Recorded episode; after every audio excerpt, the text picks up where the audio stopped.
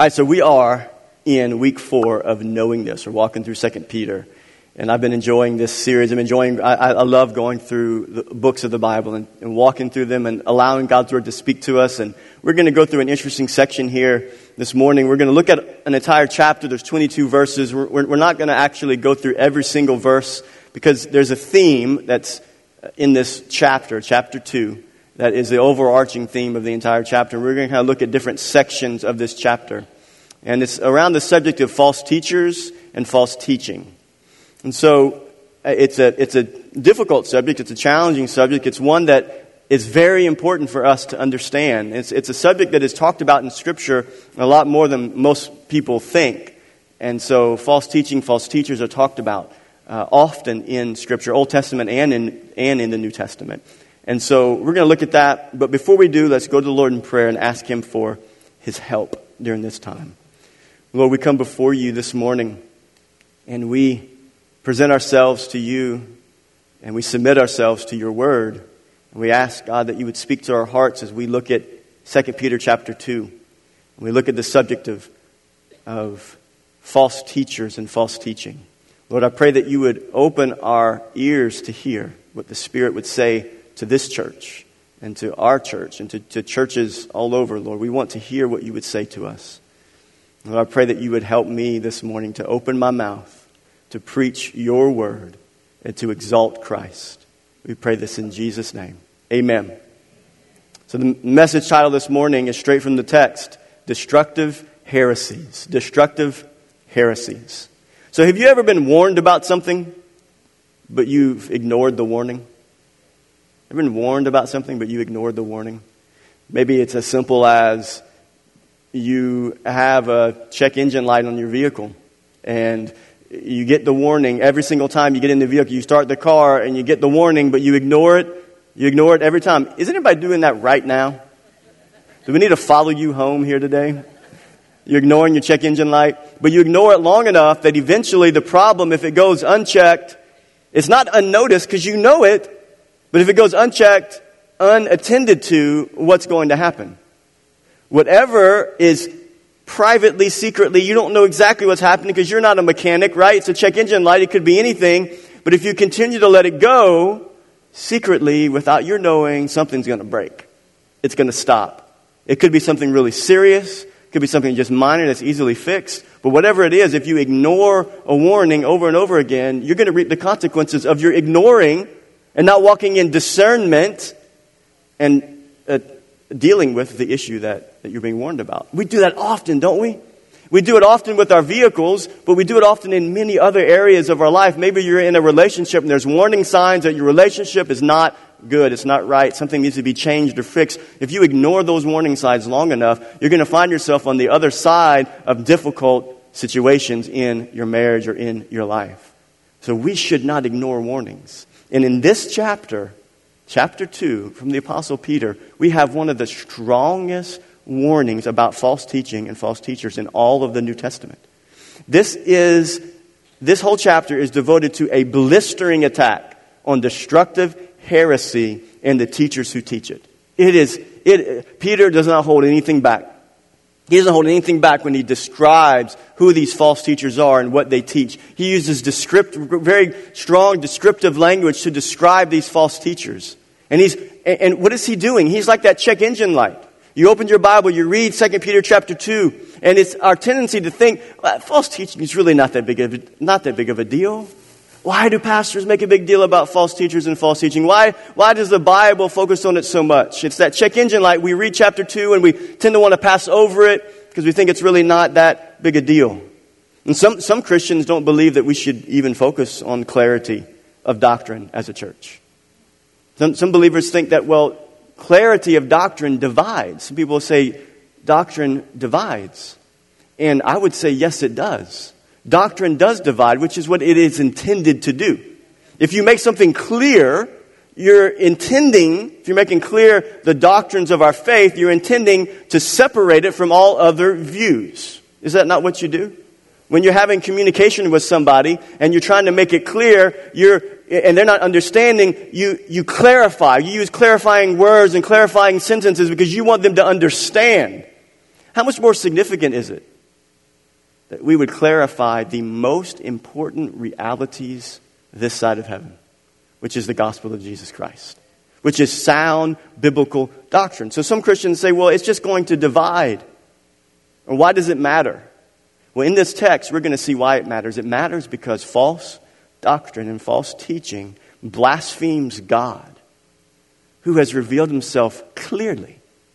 Some people think Scripture is not clear. There's a, a theological term called the, per, the perspicuity of Scripture, which simply means clarity. It's clear. Scripture is clear. Jesus was the most clear. Some people look at the life of Jesus and they say Jesus was the most loving person that ever lived. He was. He personifies love. But Jesus was the most clear when it came to speaking truth. He called out error. He called out the error of those who were false teachers. And he said, he said that narrow is the way that leads to eternal life, but broad is the way that leads to destruction. And few are it that find the narrow way. He drew clear lines, strong distinctions. This is who Jesus was. The Lord that we worship and that we follow.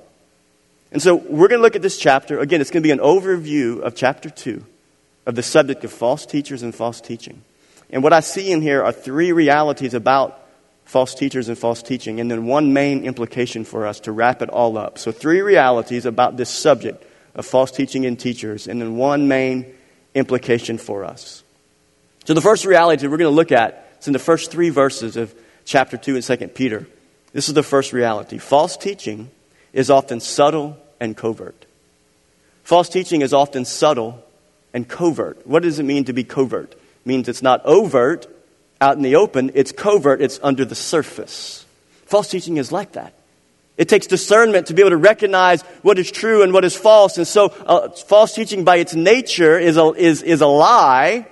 And so, lies can be deceiving. All right, that's what a lie is. It's deceiving. And so, sometimes, if we're not careful, we will not see it clearly. That's the nature of false teaching. Look what 2 Peter 2 says.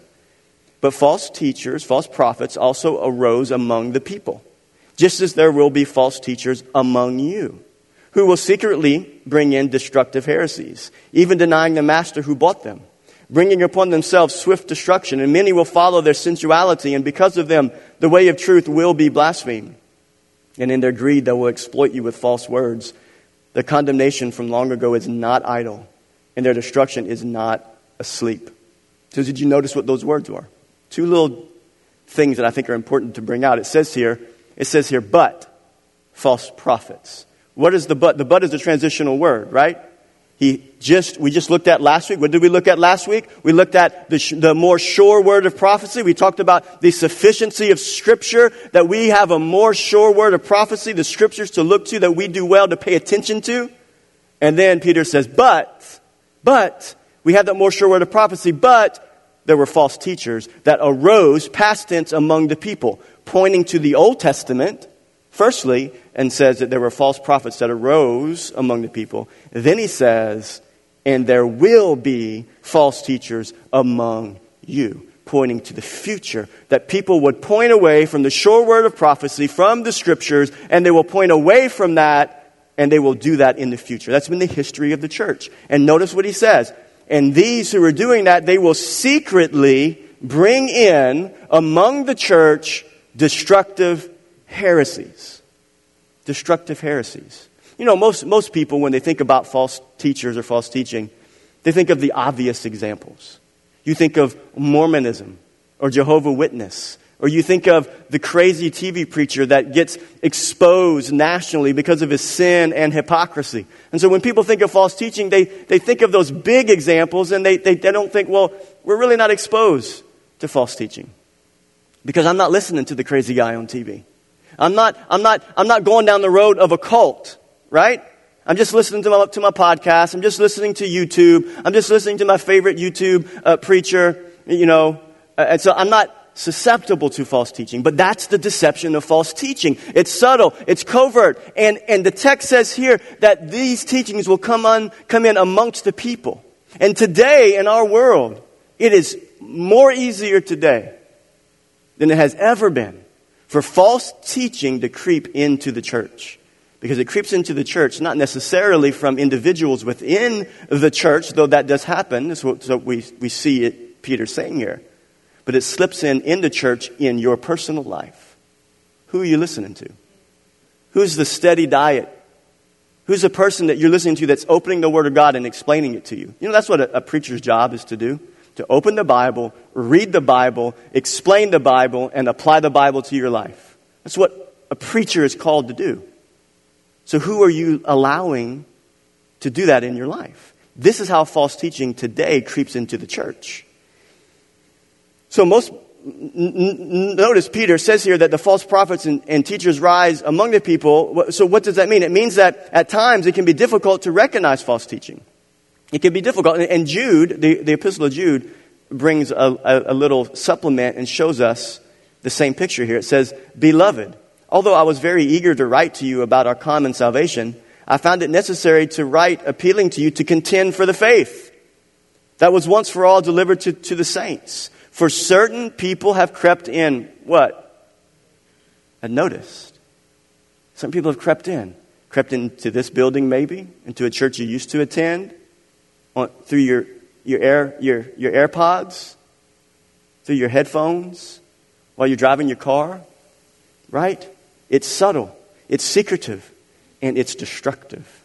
False teaching is subtle, it's secretive, and it is destructive. And Peter calls it clearly. He says these are destructive heresies. And so, as I was preparing to look at this, I, I, thought to myself, well, if I just talk generally about false teachings, but I don't do any warnings about what are some common ones for us to look out for, then I would be doing you a disservice. And so, what I want to do is, within this first reality that false teaching is subtle and it's covert at times, it's not always out in the open for us to recognize, I want to give us five, what I believe are five categories of false teaching. Now, these are not, this is not an exhaustive list, but I believe these are really five strong categories where you can find connected to these, these views, these teachings, a lot of false teaching and heresy. So, follow with me here. These are going to be challenging for us to process, but are you up for processing some things with me?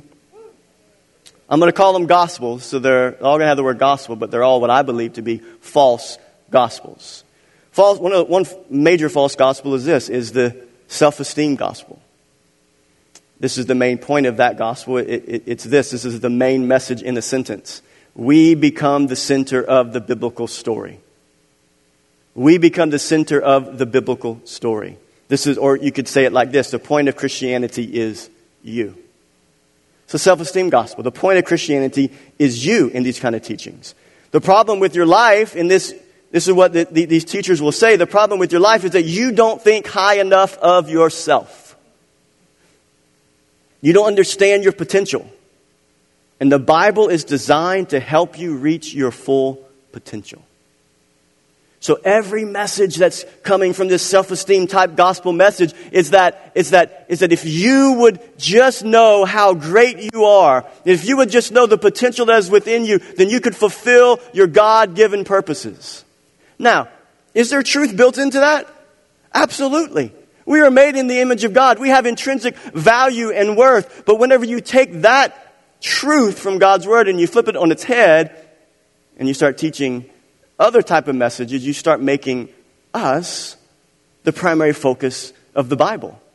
And, and messages be, begin to be taught that are pointing you to, to you being the hero of all the stories. Like, I'm, I'm David and David and Goliath, and and I'm Moses and, and I'm the hero and this is what God, this is all, this is what the Bible is all about, helping you to become the best you that you can possibly be. Another way to phrase it, not to step on anybody's toes a little bit, another way to phrase it would be, God wants you to have your best life now.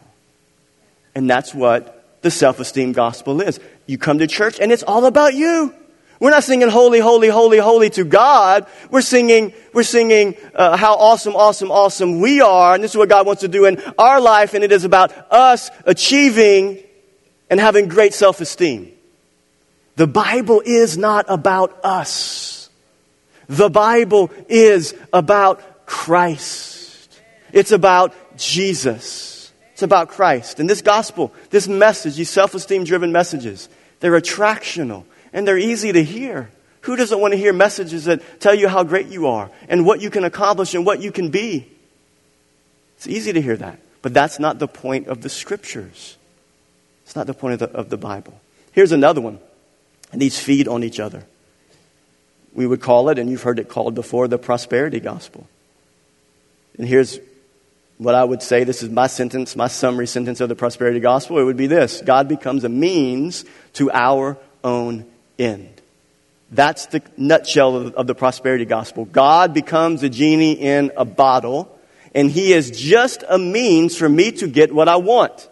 I want a healing. I want financial provision. I want this. I want that. I want a job, a, new job, a better job, a pay raise. I want this to happen in my life. And, and through the lens of the prosperity gospel, God is there for me to get what I desire. And so then the Bible becomes just a means for me to get what I want. So you see how the self esteem gospel and the prosperity gospel, they go hand in hand. These false teachings tell people that God exists for the purpose of helping you prosper in every area of your life but especially in your finances. You know what's interesting about the prosperity gospel? Listen, this is so important. Listen. In this message, there is no category for suffering. In the prosperity gospel, when you suffer, there is no category for it. Because if God is only there to meet all of your needs all the time, then what about the suffering that you walk through? What did we just walk through over the last month? Where's the God of the prosperity gospel for the families who have nothing and are living in tents? That gospel doesn't work in Chauvin. That gospel doesn't work in Dulac. That gospel doesn't work in Africa. That gospel is a fraud. And it's a failure. It's not the true gospel. Yeah, you can clap for that because that's true. and it really does kind of make me angry because it's blasphemy to God. God's not a genie in the bottle. He's not a system that we work to get what we want. And you know what it does is it sets up people who worship the God of the prosperity gospel. It sets up people for disillusionment. And they're told over and over again, if you just if you just read the right scriptures, quote the right verses, do the right things, then God's going to do it. And then the storm comes and blows the roof off your house, and you got to gut your house, and you have no insurance. Where's your God then? That's what you start to think. God, where were you? It's the God, the false God of the prosperity gospel. And another one that comes right on its heels would be called the word of faith gospel. You guys still with me? This is the word of faith gospel. Faith becomes a system to work. Faith becomes a system to work. These false teachings tell people that the answer to every problem they face can be solved by activating their faith. Your faith is the key to accessing what God has available. Lack of faith is what prevents you from having what you want or need or desire. It, could be phrased like this The Word of Faith gospel is a gospel that tells people to put faith in their faith. Faith in their faith. It's this commodity that I have, and I'm going to work the system. I'm, and it's the system of belief that I'm going to work, that, it, that I'm going to activate my faith, and that I'm going to get what I want. Very self esteem, uh, prosperity gospel, word of faith gospel, they all kind of work together. They feed off of each other. What's interesting, I had all this written, all this prepared. I went to New Orleans yesterday to watch Houma Christian win a football game. One of the first ones that they've won in a long time. It was amazing. It was awesome. They were down. They were down 20 4 to 20. No, no, no, no. That's, they, they got 29 points. That's what they won. I don't know. Whatever. They were down. It's a minute and four seconds. And I thought, we're going to lose. But they came back. Quarterback made this awesome throw into the sideline. The guy caught it. Then the next play, they ran a, a, a, little pitch and went around to the left side. The guy scored a touchdown and we won with 13 seconds left on the clock. It was amazing. So we're celebrating on the way back, we are listening to life songs. And was, I don't know, it was in the evening. I didn't know they had messages that were on in the evening. And we start listening to it, and this guy's just spouting off word of faith heresy. I was like, wow, listen to this guy, Estelle. And this is what he said. He said, he said, the power's in your tongue, right? It's in your tongue. It's, it's in your mouth. And you just got to find, you got to find a verse in the Bible to line up with what you want from God. And you just got to claim that verse. I'm like, listen to this guy. Look, I grew up, I grew up that message. I grew up that message all of my life. And to think there's still those that are around here peddling that. What, do you guys see how, how deceptive that is and how dangerous that is. The Bible becomes something that we use, we, we manipulate, we control it. We, it's like Play Doh, it's flexible. We can make it say what we want it to say, and we, and, and we use it for what we want. It's a false gospel. Here's, here's a couple more the works righteousness gospel. Here's what this false gospel teaches the justification by grace through faith is replaced by man centered self effort. Justification, being right with God by grace through faith, which is what we talked about when we went through our Reformation series, is replaced by man centered self effort. So, this is what they teach. These false teachings come in many different packages, but every one of them focuses not on the finished work of redemption that is complete, but on man's self effort to atone for his sin. And then the opposite spectrum of that would be what I would call the hyper grace gospel. And this would be one that says the gospel, the grace of God, is used as a cover for sin. So these false teachings in the hyper grace gospel come packaged on the opposite spectrum of works righteousness. These messages tell believers that because of the lavish nature of grace, believers do not have to worry about sin. There's no category for acknowledgement and repentance of sin. But what does Paul say in Romans 6? Shall we continue in sin that grace may abound? What does Paul say? God forbid. By no means. How can you who have died to sin live any longer in it? So if any preacher comes and tells you as a Christian now you don't have to worry about sin, don't acknowledge your sin, don't repent of sin because you're a Christian now, it's a false gospel. Grace is not a license to sin. You know what's interesting about all these false systems? Is that, yes, they're all subtle, but they have one thing in common man is the center of the theology. Man is the center. If you want to peg a false system, a false teaching that you're listening to, you peg it by, by thinking about who's the center of it. Is it me or is it Christ? Is it God or is it me? Is it man or is it God? Who's at the center? One commentary puts it like this False teachers arise when the church begins to embrace the worldly culture around it. God centered worship and preaching is replaced by man centered antics and entertainment. A biblical emphasis on sin, repentance, and holiness is replaced by an emphasis on self esteem and felt needs. People look for teachers who proclaim only pleasant, positive ideas in accordance to their own desires. These teachers will, will, turn the minds of the people from the truth, leaving them vulnerable to Satan's deceptive influence. It's pretty, pretty clear. The hero of the Bible is God. The center of the story is Jesus. Faith is a gift from God, not a gimmick to be used for our own desires. The gospel message is not about me. It's not about me. And you would think, well, it seems like it's a lot about me. He died on the cross for me, but it's not even then about me. It's about Christ, that He would receive the glory and the worship that He is due through a life of surrender that I would offer Him. It's not about me. Even in the gospel, it's all about Christ. We are in need of another reformation today. Christian preaching has been hijacked by people who have a low view of God, a high view of man, and a low view of Scripture. We need a new reformation. May we sing songs that are God focused and not man centered. May we preach and listen to sermons that reveal God as He has revealed Himself in the Bible. And may that revelation motivate true worship of Christ. That's what we need today. And notice what the text says there in verse 2 of chapter 2. Because of these teachings, because of these false teachers, the way of truth is blasphemed. It's not just, it's not just because it's, it's false that it's bad. Yes, it is false, and that's what makes it bad because it's a lie, but it blasphemes God. When you malign His character, when you say something about Him that's not true, when you twist Scripture and you say something about God that is not what aligns with who He is in Scripture, it is blasphemy.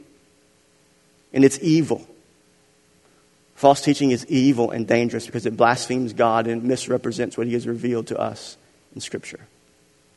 False teaching is often subtle and covert. And secondly, you ready to transition? False teaching promises what it cannot deliver. False teaching promises what it cannot deliver. Look back at the text in 2 Peter, next section here. Speaking of the false teachers and the false teaching, these are waterless springs and mist driven by a storm. For them, the gloom of utter darkness has been reserved. For speaking with loud boast of folly, they entice by sensual passions of the flesh those who are barely escaping from those who live in error They promise them freedom, but they themselves are slaves of corruption. For whatever overcomes a person, to that he is enslaved. Isn't it interesting what Peter says about these false teachers and their teaching? It says they are described as waterless springs. What's a waterless spring? Spring with no water. So think of a Middle Eastern context. He's writing to primarily Jews, but there were some Gentile Christians that would have been reading this letter. But in a Middle Eastern context, can you imagine? You're in the desert, you're wandering for a while, and you go up to a spring, and that spring is supposed to have. And there's nothing there. There's no water. And he's saying that that is what it's like. These false teachers, they boast about something, they say these messages, but they are like waterless springs. They boast, but there's nothing to them. There is no substance. A spring is designed to be a place where refreshing and life flow from, but there's nothing there. And notice it also says they speak with loud boast and they promise freedom. And the messages are everywhere, promising something that it cannot deliver. They boast, they're loud, they're everywhere. These messages in these categories the self esteem, the, the word of faith, the prosperity gospel, so the, the, the, the, the, works righteousness gospel, all these false gospels, they're everywhere. They're loud. They're in our ears. We're listening to them. But their promises they can never fulfill because the promises that will only be fulfilled are the ones that are based upon a true interpretation of Scripture. You know, Israel dealt with this, the nation of Israel. They constantly were deceived by false teachers. Is that not the history of Israel? Deceived by false teachers and pagan nations. Look what Jer- the prophet Jeremiah said to the people of God during his day. He said, For my people have committed two evils. They have forsaken me. First evil. Second evil. The fountain is of living waters. They've, that's who they've forsaken. Here's the second evil. They've hewed out cisterns for themselves, broken cisterns that hold no water. Same imagery that Peter uses, Jeremiah used hundreds and hundreds of years before Peter wrote this. Same imagery, Old Testament and New Testament, that false teaching and false teachers are like cisterns that have no water. They're waterless springs in the desert. And they should be if they're proclaiming the true Christ. He, he is the fountain of living water. He is the source of all, of all satisfaction and peace and joy in this life. But they're preaching a false gospel, and so as a result of it, there's no satisfaction, there's no peace, there's no joy, and there's no salvation. Waterless springs. False teaching offers things it can never deliver because false teaching has no foundation in the truth. What did Jesus say about the Pharisees? He told them that their father was the devil. Can you imagine that? This loving Jesus we like to talk about. He looked at the Pharisees and he said, Your father is the devil. And he says to them also in John 8, he, he says that the devil is the father of all lies. So if false teaching is false and it's a lie, it's deception, what is the foundation of all false teaching? Satan. Satan. This is why the emphasis of false prophets, false teaching is so profound in Old and New Testament scripture. Because it is a big deal. It is a way in which Satan comes in, creeps into the church, creeps into your life, and deceives you and leaves you empty. Man centered false teaching will always lead to empty lives, broken cisterns that hold no water. They'll always lead to empty lives in search of something more to fill the soul. Christ centered biblical preaching, on the other hand, continually points us away from ourselves and to the only one worthy of our worship and affection. And in our world today, we don't have time to play church anymore. We don't have time to play church in our world today. Why? The issues in our world are too serious. Look at our world today. They don't need a narcissistic self help, self esteem message. They can get that from any new age guru that's on the internet. They need, they need preachers and Christians to stand up and to say that the problem with the world is not low self esteem. The problem with the world is that we are sinners, that we are lost, and the only way that we can be who God has created us to be is to be reconciled to God through His Son, Jesus Christ. The issues are too serious for us to preach easy believism messages. The world is too caught up in the issues of the day for us to just be distracted by that. This is not our best life now. It's not. If this is our best life now, then, then, then the afterlife in heaven is not w- waiting for us. We have something else coming. It's time for believers and preachers to speak to the truth of God's word with clarity. Clear, clear preaching and teaching, and with boldness. This is what Paul told Timothy. Look at what Paul told Timothy. I charge you, Timothy, in the presence of God and of Christ Jesus, who is the judge, of the living and the dead, and from and, and by his appearing. Notice what Paul tells Timothy here. He could have just told Timothy in one verse, preach the word, brother. Preach it. Preach the word. But notice what he says in the first verse of 2 Timothy 4. He says, I charge you in the presence of God and in the presence of Christ Jesus. I charge you in the presence of God who is going to judge. And I charge you in accordance with his appearing in his kingdom. He raised the stakes. He made it serious. He made the serious reality of judgment and accountability before God to be the standard by which Timothy would fulfill his ministry. And he said, Because of this, preach the word, brother.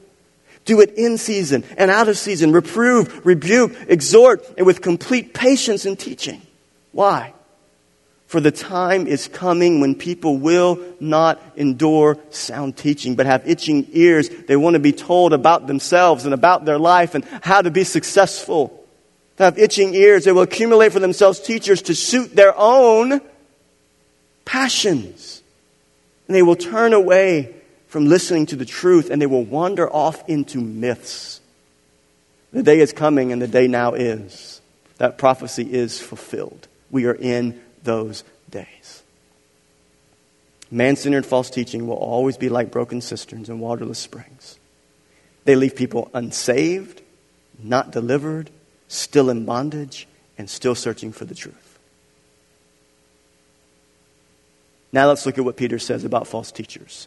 False teaching is subtle and covert. False teaching False teaching is, is man centered and it's focusing on, on a man centered gospel and message. It promises what it cannot deliver. And now let's look at the false teachers. Look what the text says there. 2 Peter chapter 2, 12 through 16. It says, But these, speaking of the false teachers, like irrational animals. I haven't called any false teacher an irrational animal. If I did that, you guys would run me out of the building, wouldn't you? If I, if I named a false teacher today and I said, that's an irrational animal, Pastor Ben, have compassion. Why? Because they're lying about God? They're blaspheming God? We let Peter get away with it, though, right? He was the apostle. But these, like irrational animals, creatures of instinct, born to be caught and destroyed, blaspheming about matters of which they are ignorant, will also be destroyed in their destruction. Suffering wrong as a wage for their wrongdoing. They count it pleasure to revel in the daytime. They are blots and blemishes, reveling in their deceptions while they feast with you. They have eyes full of adultery, insatiable for sin. They entice unsteady souls. They have ears trained in greed, accursed children. So they're irrational animals and they're accursed children. Forsaking the right way, they have gone astray. They followed the way of Balaam, the son of Beor, who loved gain from wrongdoing, but was rebuked for his own transgression. A speechless donkey spoke with human voice and restrained the prophet's madness. Isn't that interesting? So who was, who was Balaam? Well, let me tell you my third point here from this text. This is who false teachers are. False teachers are marked by self promotion and greed. They're marked by self promotion and greed. Peter uses Balaam as an example to describe them. He calls them irrational animals and, and, and, and, and, uh, and accursed children. And he says they're like Balaam, the prophet, who was rebuked for his transgression. Well, do you guys remember the story of Balaam and Balak in Numbers 22? 22 through 25, 22 through 24. I would encourage you to go back and read the account of Balaam and Balak. I'm going to summarize it for you. Balaam was a prophet. And it was known that when Balaam would curse someone or something, it was cursed. And when he would bless, it would be blessed. And so ba- Balak was the king of Moab. And Balak said, These children of Israel, they're pretty big. There are a lot of these Israelites around here, and they're threatening me and my power and my kingdom. And so I'm going to get a hold of Balaam, and I'm going to ask him to curse the children of Israel for me. Because I know that if he curses them, they're going to be cursed. So Balak, the king of Moab, sends his, his uh, representatives to go find the prophet and comes to Balaam, the representatives do, and say, Hey, the king of Moab would like for you to curse the nation of Israel. And Balaam says, Okay, well, let, let me go pray about that. Let me inquire of the Lord. So Balaam goes before the Lord. He inquires of the Lord, and the, and the Lord says, Do not curse what I have blessed. Do not curse what I have blessed. God gave him his clear command, his clear orders do not curse what I have blessed. So then the representatives go back to the king of Moab, Balak, and say, Balaam says, No, we, I, I cannot curse what God has blessed. And Balak said, Okay, I got something for him. Tell the prophet I've got some money for him. So then the representatives go back to Balaam, the prophet, and say, Hey, I got a lot of, the king's got a lot of silver he'd want to give you if you will curse the nation of Israel. What does Balaam do? Had God already spoken? What did God say? Do you, you cannot curse what I have blessed.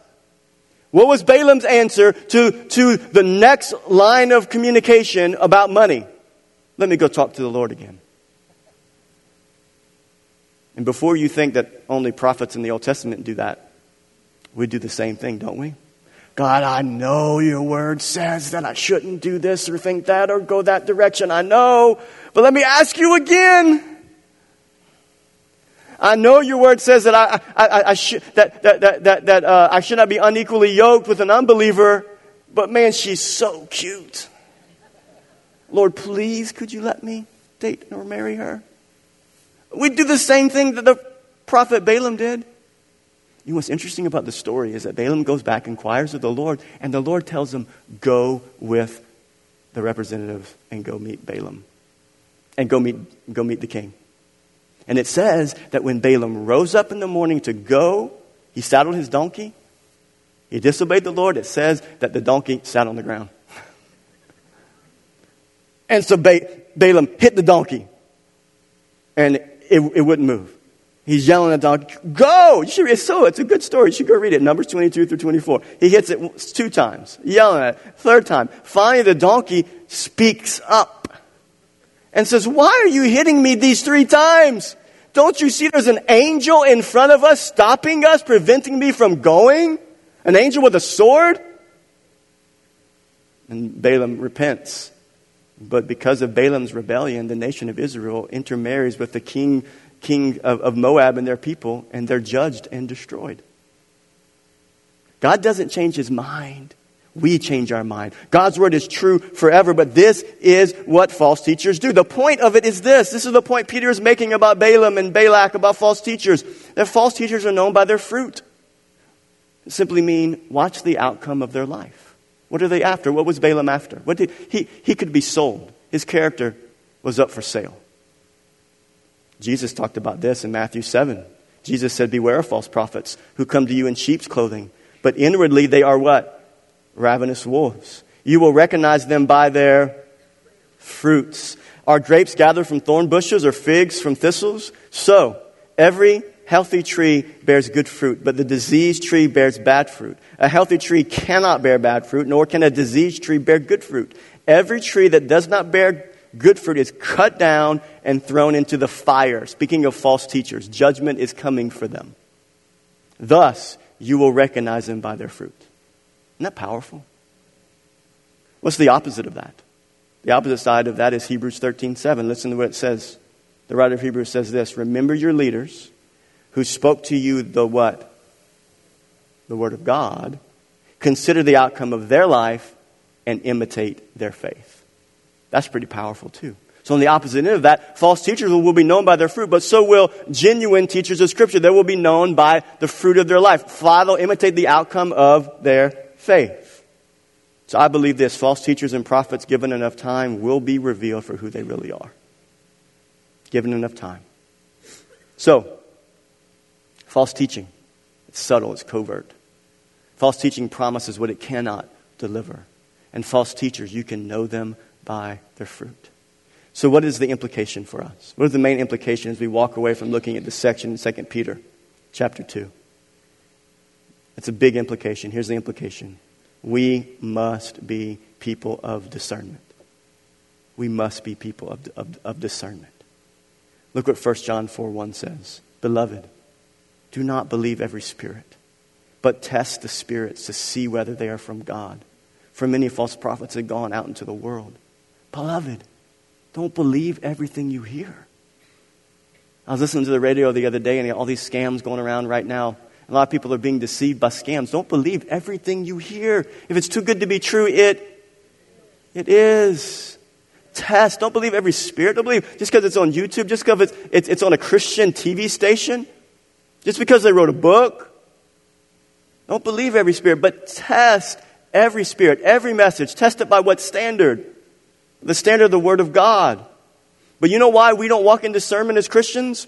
Because walking in discernment, testing, discerning truth from error is not easy. It's hard. We don't want to walk in discernment. It's hard work because what it does is it, it, it, it forces us when we say, God, I want to walk in discernment. I don't want to just believe everything that I'm told by my, by my favorite preacher. It's not easy to do that. It takes time and diligence. It's much easier just to listen and receive everything that anyone says who claims to come from Christ. And, and you know why it's not easy? Because walking in discernment and desiring clarity of truth will not make you popular with people. I had somebody tell me the other day they're trying to give me a compliment as a preacher. I'd preached a, a strong, bold message about something. And uh, somebody was recommending the church to their family member, and they said, You got to go hear that brother preach. He's a, he's a pew clearer. All right, well, there you go. I'm a pew clearer, right? I, I just figure that one day I'm going to stand before God, and um, it's not easy. But I promise you, a lot of you would leave if I started changing my message because God's, because you're genuine believers. But if I changed my message and I started preaching the self esteem gospel, the prosperity gospel, the word of faith gospel, kind of put them all together, we'd fill the, we'd, we'd fill the building. The word would spread. But we'll never do that. Why have we seen so much compromise of God's word in the church over the last few decades? Why have we seen so much compromise? In the church at large. Here's why because of a weakening of doctrinal clarity and conviction. Doctrinal clarity and conviction go hand in hand. If things aren't clear, you have no conviction.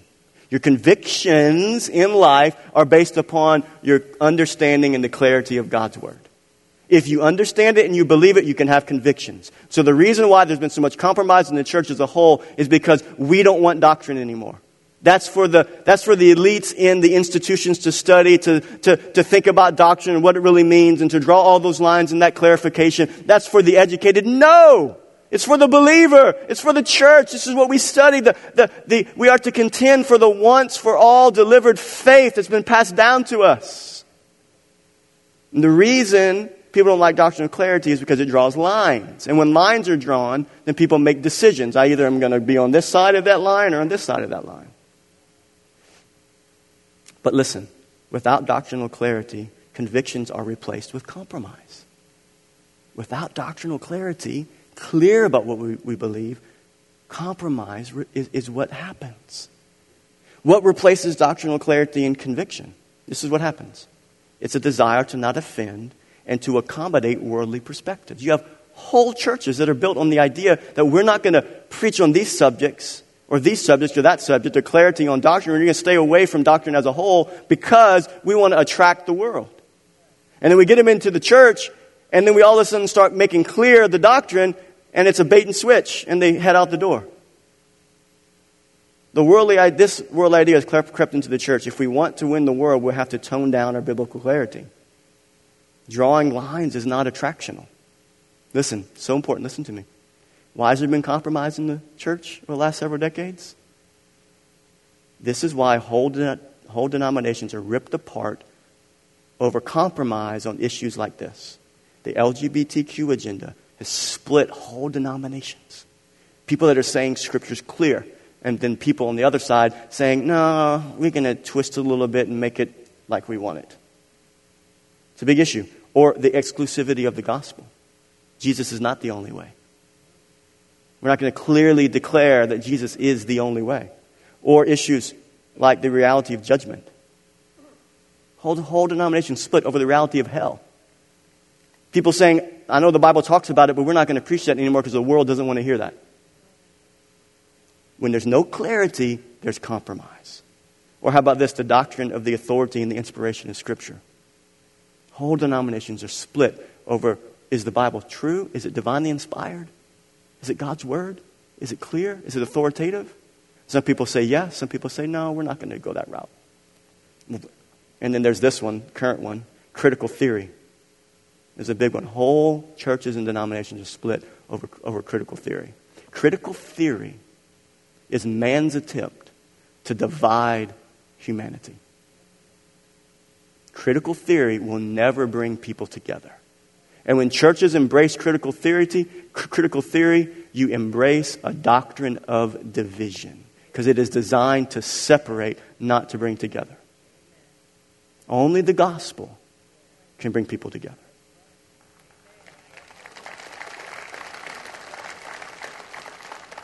And you know, all those issues that I just mentioned, Scripture is clear on all these. God's word never changes, but man does. Man does man places himself at the center of revelation and interpretation and plays fast and loose with Scripture. We need discernment. And you know, one of the, one of the things that is said, listen, I'm, I'm wrapping this up. One of the things that is said very often, this is what people do with Scripture. They have no, no discernment, and this is how it is demonstrated. They'll say something like this What does that verse mean to you? What does that verse mean to you? It's not the right question. The right question is this what would that verse mean if you never existed? If you never existed, what would that verse mean? That verse has nothing, the meaning of the verse has nothing to do, to do with you. The meaning of the Bible has everything to do with God, the one who wrote it. But we lack discernment and we make that the center of how we look at the Bible. What does it mean to me? Now, can we look at the Bible and it can, the implication of it looks something like this in your life, and your life, and your life, and your, your life? Yes. But what does it mean? What has God said? If I never existed, it would mean what it means because this is what God intended it to mean. I don't get to be the one who determines what it means. The writer of Hebrews says this About this, we have much to say. It's hard to explain since you've become dull of hearing. For though by this time you ought to be teachers, you need someone to teach you again the basic principles of the oracles of God, meaning the Word of God. You need milk, not solid food. For everyone who lives on milk is unskilled in the word of righteousness, since he is a child. But solid food is for the mature. How do you know if you're mature? For those who have their powers of discernment trained.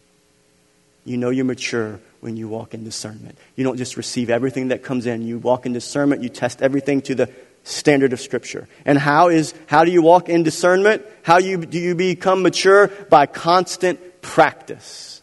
By constant practice. We need discernment. The details matter. Who in here runs a business? Do the details matter? Who in here runs a family? Do the details matter? Why wouldn't it matter in the church? The details matter. Without attention to details, doctrinal clarity, and conviction, the church loses its distinctives and its true gospel impact in society. Without a, with, without a focus on the details and doctrinal clarity and conviction, the church loses its impact in society. But hear me, listen, this is so important to follow. I'm wrapping it up. I promise this time. A compromising church, on the other hand, may still have influence in the culture. But that influence is used by Satan to keep people in deception and unbelief. So you may have a church that has influence in the culture, but if they're walking in deception, if they're not rightly handling God's word, it is being used by Satan to keep people in deception and unbelief. False teaching is subtle. False teaching promises what it cannot deliver. False teachers are known by their fruit. And therefore, we desperately need people of discernment. We need to be people of discernment. I want to end with this. It's a quote by a man named David Mathis. It's an article from desiringgod.org. Listen to this. The question is not whether you, have er, whether you ever hear the voice of false teachers. You do, probably every day. The question is whether you can discern which messages are false. If you watch any television, listen to any radio or podcast, keep up on the news, or interact at depth with just about anyone in modern society, you are being exposed to some form of false teaching. If you cannot identify any voices you hear as false, it's not because you aren't being exposed, but it's because you're falling for it in some way. So examine. Examine. Tomorrow. What's your routine? Who do you listen to? Listen to it through this filter. Go back, listen to this message again. Look at, go back and read these categories of false teaching. All those false gospels I, I gave you. Look through that filter and listen to the messages again. Walk in discernment. It matters. If we don't believe that this Bible is actually life and death, then it doesn't matter. Listen to anybody. But if we actually believe the doctrinal clarity of the Bible that Jesus is the only way to heaven because that's what he said, and that he literally died and rose from the grave, and that there is a literal hell and a, and a literal heaven, if we actually believe it, then it matters to the utmost. There's nothing more important. So it matters greatly who you listen to. So walk in discernment because if we're not careful, we can be falling for it and not realize it. Father, we come before you this morning and, and we ask that you would help us. Help us to be discerning. God, help us to be Christians that care deeply about the truth. May we not be Christians who just say that doctrine and theology are just for all the smart people. No. May we be people who say that doctrine and theology are for worshipers. May we say that doctrine and theology, the study of God, is for worshipers that we study God's Word because we want to worship in truth. We study God's Word because we want to worship Him with passion, because we want to know Him. We cannot worship a God that we don't know. And may we study so we can worship. May our study and our care for truth influence the way we worship, the way we live, and the way we evangelize. God, we pray this in Jesus' name. Amen. Amen. Amen. All right. I love you. I will, I'll see you next week.